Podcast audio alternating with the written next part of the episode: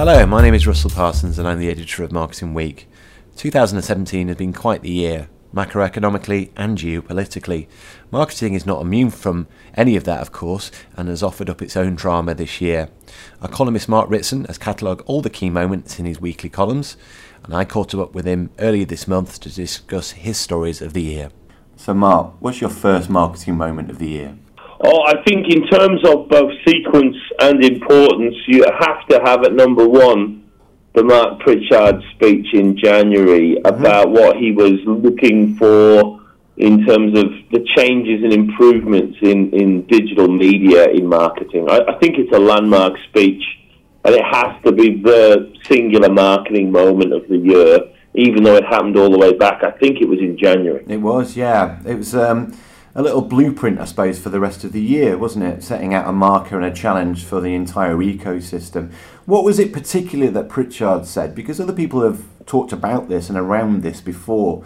Uh, Keith Weed, WFA, have, uh, have made some big pronouncements on uh, on these areas before. What was it that Pritchard did? Do you think that caught the attention and caught your attention in particular?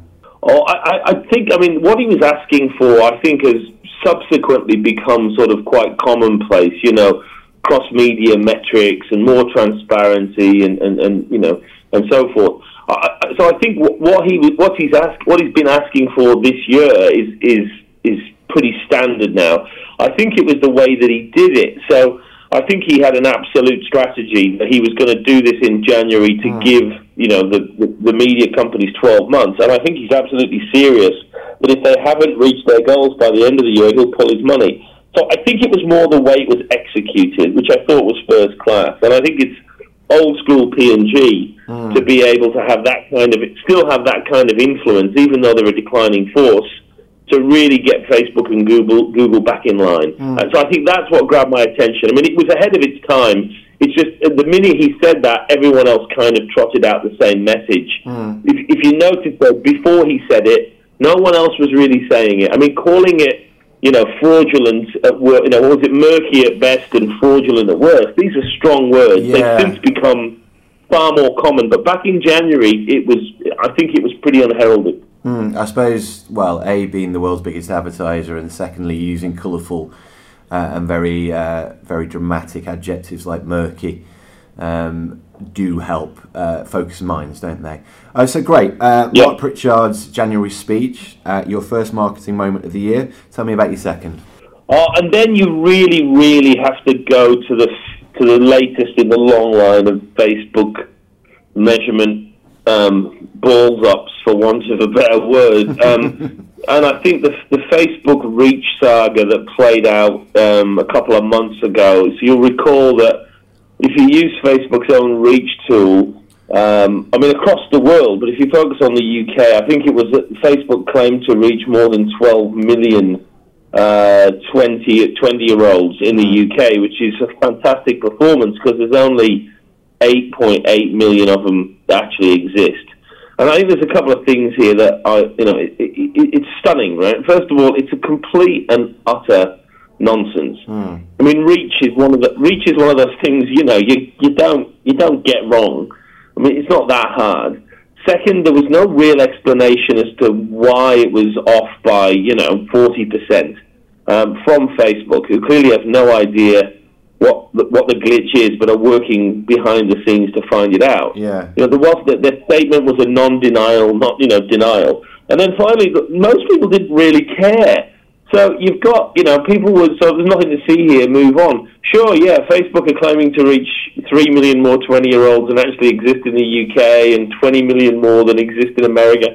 But hey, you know, that's not a big deal, just move on. And I just think it's a stunning testimony to how underwhelmed we are now and how low our uh, expectations are of the media that, that we were quite happy in marketing land to sort of say, oh yeah, they're completely miscounting, but let's let's just not worry about that right now. I mean, what is it then? I mean, why are people so ready to um, to look the other way? Are they just um, completely enthralled um, by Facebook and other social channels that um, they're prepared to look over the screamingly obviously wrong?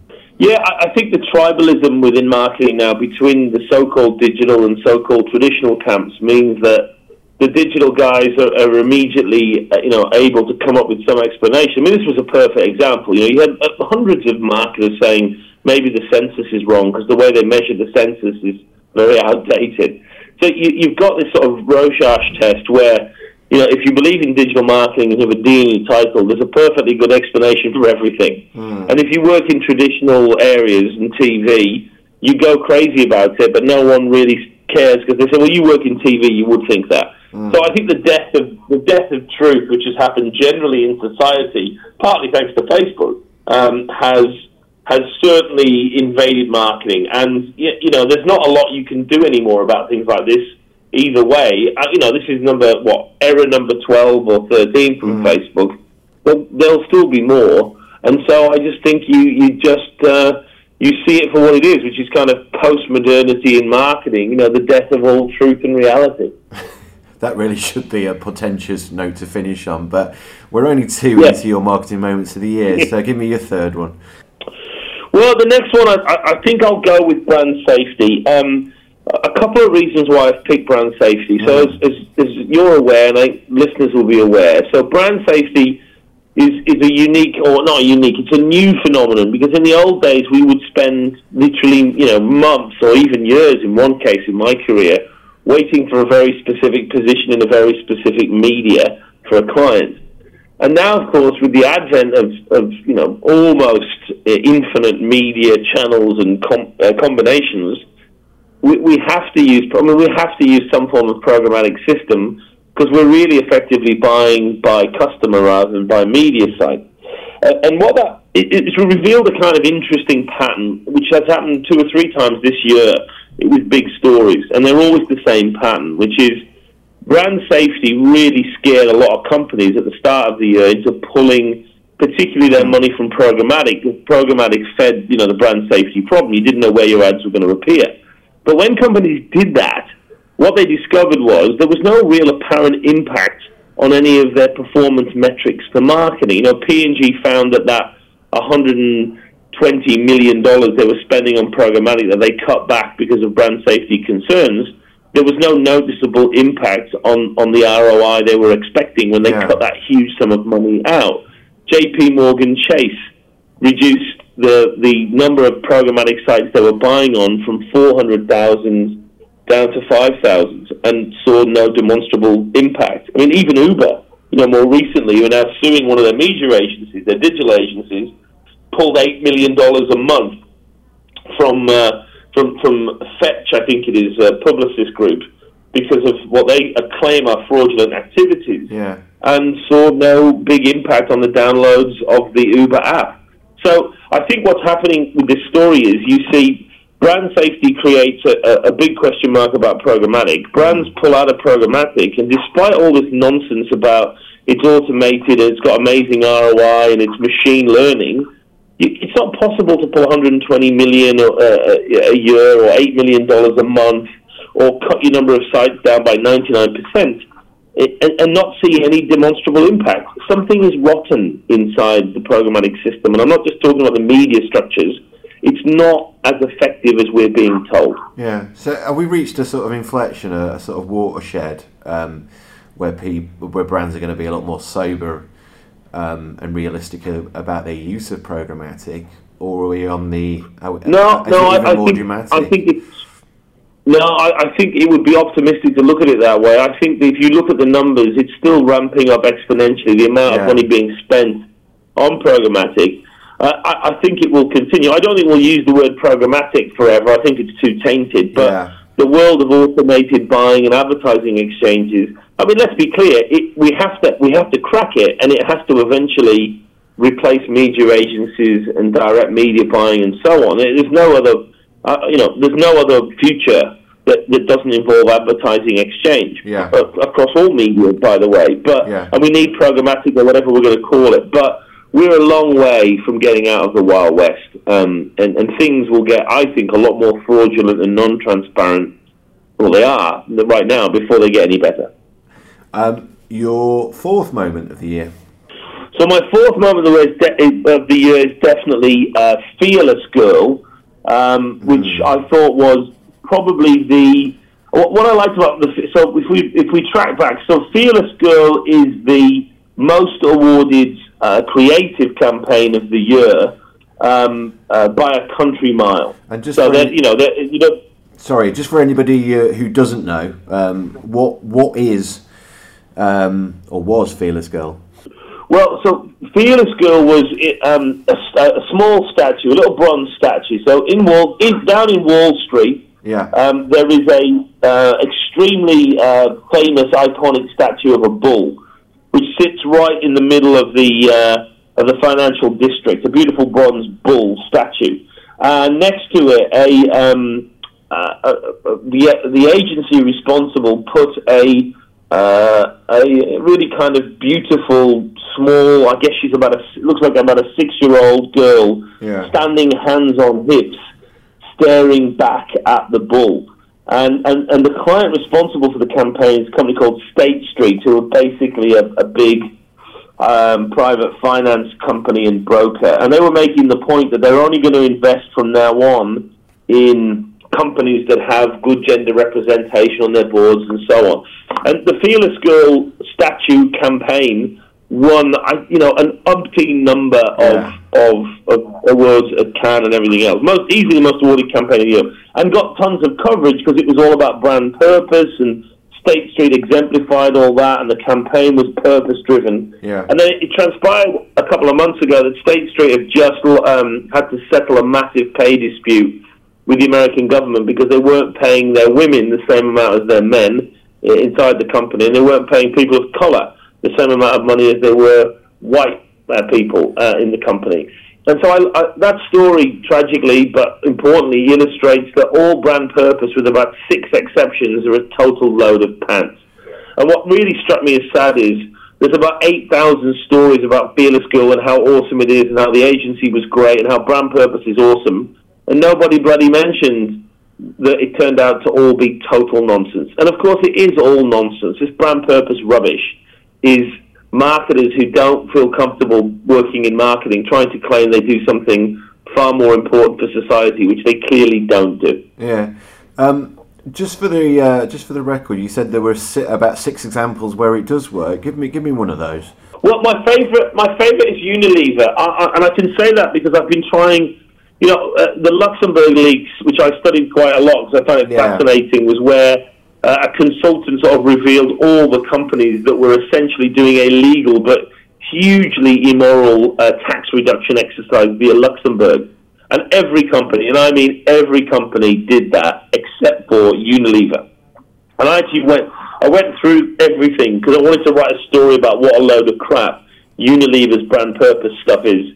But I came out of it going, you know, you know what? They're the only real deal, and you know they handled Ben and Jerry's very well. Yeah. Paul Polman is, is is a straight shooter, and I think Unilever are a amazing and b um, they don't talk about it because again, one of the things about brand purpose is if you cl- try and claim as many ridiculous agencies do that there's a tremendous return on investment for brand purpose, you immediately undermine brand purpose completely because the purpose of brand purpose is not to make money. Otherwise, if I turn up and, and show you that launching a Third Reich style approach to society will make you more money, you would change tack. Yeah. And so I, I think that what's great about Unilever, what's great about Unilever is they, they have a purpose, they're driven by it, they walk the walk, and they don't talk about it. Yeah. But I think they are very much one of the few exceptions. And, you know, State Street joined Starbucks, Coca Cola, all the banks, you know, who are fine companies, don't get me wrong, but whose purpose is clearly, you know, to sell sugared car- uh, carbonated beverages, not to, you know, provide the world with truth, light, and, and the future. So be proud of uh, what your purpose is, which is um, entirely reasonable and entirely proper. Make money um, and don't pretend you're something that you're not, because you'll just end up falling flat on your face. Um, bad Yeah, well, I'd, say- well, I'd, say, I'd say three things from a marketing point of view, right? Absolutely right. I mean, turning a profit, there's no shame in turning a profit, Yeah. and particularly for your share, shareholders in the company, but also take pride in making a good product.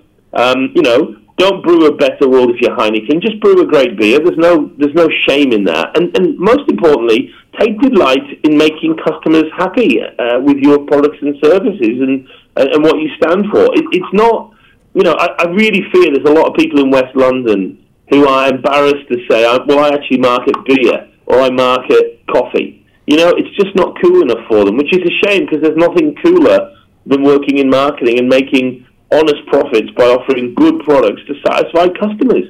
You know, uh, if you don't like those three elements and you really do want to make a societal impact, go and work for Oxfam.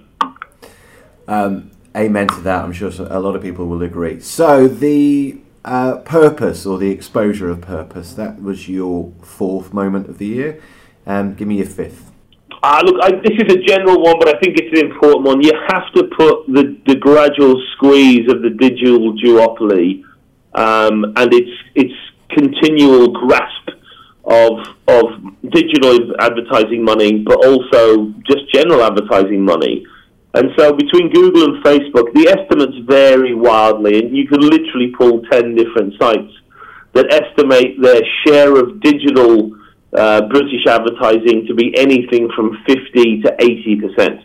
But the point is, it's a big share and it's growing because Facebook are growing at 40% per year and Google are growing at 20% per year. And both of these companies, make no mistake, are advertising companies. Something like 96 or 97% of their respective revenues come from advertising. And so what we're going to see over the next 10 years is unavoidable. These two companies will dominate the world of advertising um, it, from many different perspectives, not least as digital grows, but also as they put their tentacles into TV advertising, into outdoor. There is no scenario I can see where Google and Facebook don't end up with two thirds of the total advertising spend in the United Kingdom. They're already well past 50%, mm. and it's certainly going to reach two thirds unavoidably. Mm. Um, and there's nothing that can stop them. And, and I think we enter unprecedented territory. The, you know, the European Union will continue to fine them, but it will have no demonstrable impact. And the American government, which is toothless these days and broken will not break up these giant companies that should be broken up. Yeah. And so what we're going to see is a, is a darkening um, around those two giant shadows. Yeah, people have talked about um, well the rise and the rise of Amazon, obviously both as a retailing juggernaut, but um, as a as a potential well challenge to that duopoly, or, or simply a redistribution yes. to three. What, what, what's your take on that?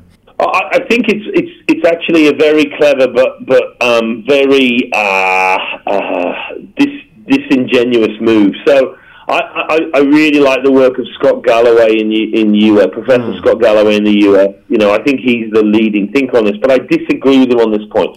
I don't think Amazon gives a damn about advertising. They're a retailer, and they're certainly going to grow, and they're certainly going to have a, a, a lot to say about the future. But one of the, you know, we know a lot about duopolies. Before the digital duopoly, there were many other duopolies out there. And one of the hallmarks of a duopoly is they're constantly inventing a third and fourth alternative, which they push as evidence that they're not a duopoly. You know, the duopoly will never admit it's a duopoly. Um, they'll always pretend there's others out there. And I, I think Amazon's a red herring. Um, Amazon's not interested in advertising. Amazon is interested in domination, but it's a retailer. And so I, I think, you know, a year ago it was, or two years ago, we talked about Snapchat as if it was going to mm. come around. Well, look what happened to Snapchat. They're in free fall mode. Uh, Apple is not the company it was. It's now very clearly beginning to fall backwards, it, it, quite clearly. And, I, you know, I'd like to give myself some credit here. And I was the one writing about Coca-Cola, you know, two years ago, saying that they were a spent force and I got quite a lot of, of, of you know, of, not abuse, but criticism for that, you know, at the time. Mm. And then, of course, it becomes apparent that Coke, the brand, is, is clearly a, a spent force. Apple is equally clearly now receding backwards, despite having an amazing 10 years. It's very clearly lost track against the duopoly. So, yeah, I think that, you know, there isn't, an, there isn't a third wheel here. There's just the duopoly, and they will grow and strengthen at exponential rates, and there's nothing anyone can do about it. If you can't join them, you, you better be ready to be beaten by them. Hmm. Um, there's five uh, marketing moments of the year, which seems like a nice round number. So you've got Pritchard or Mark Pritchard's speech from January, uh, yep. Facebook's measurement woes, uh, brand safety, and and the um, the subsequent reflections on the role of programmatic Uh, Fearless Girl being an example of, um, I suppose, purpose being exposed for what it is, um, and the digital duopoly. Um, collectively, perhaps bar Pritchard's speech, that does paint quite a, uh, a well, dare I say it, pessimistic uh, reflection on 2017. Is there anything that um, uh, happened, Mark, this year that gives you hope for marketing's very soul uh, going into 2018? Let's see if we can't send people away uh, with a spring in their step as they approach the new year. Uh, there isn't a lot, and I, am not typically miserable. You know, I, I do normally. I mean, there's a couple of worries. First of all, you're absolutely right. It's a very miserable list, and also it's extremely tactical and communications focused. Um, troubles me just as much because yeah. I, am really, really um, aware of the fact that we have become not just tactical but pretty much obsessed with communications, and it really isn't that big a part of marketing. There's so many other aspects that that we have to deal with, and yet. You know, every week I try not to write about communications and Facebook and Google and media agencies. But there's, as you know, the biggest story every week at the moment is, you know, I mean, you know, Facebook and the Russian Secret Service. I mean, you know, you couldn't make this stuff up. So, no, it's pretty miserable. I mean, if there's one, again, slightly miserable but positive sign, I think it's the work of Cindy Gallop with respect to diversity yeah. in advertising. So, it obviously starts from a miserable place. But there's a real sense, and I don't know where she'll get to. With, you know, as you know, there are rumors abound. Uh, you know, a list of agency and marketing clients who have, you know, obviously been been uh, doing all kinds of, of power games and, and sexual predatory antics for many years has has been circulated now and is, is at some point going to be revealed. It does have a slight worry that it might turn into a bit of a witch hunt, but to be fair, for it to be a witch hunt, it has to kind of be fictional. And it's clear that as we get more and more names from entertainment and politics, you know, senior, relatively old men appear to be, or a significant proportion of them appear to be unable to behave appropriately. So we have to believe that there's a ton of names in marketing. I mean, the structure of our industry is one in which you know we all start. Most of us started out with more women than men interested in marketing in you know in the late 80s in my case, and now when you reach your late 40s, early 50s, there's just old men around you. So the first point is there's a sort of you know more diluted form of, of, of gender issue, which is just where did all the women go? We've, we've not done a good job there at the senior levels. It doesn't make sense. And then, second, that is clearly a fertile hunting ground for senior men to prey upon younger uh, women who are in a power relationship with them, as we've seen in other industries. And you've got to, you've got to unfortunately bet that's happening.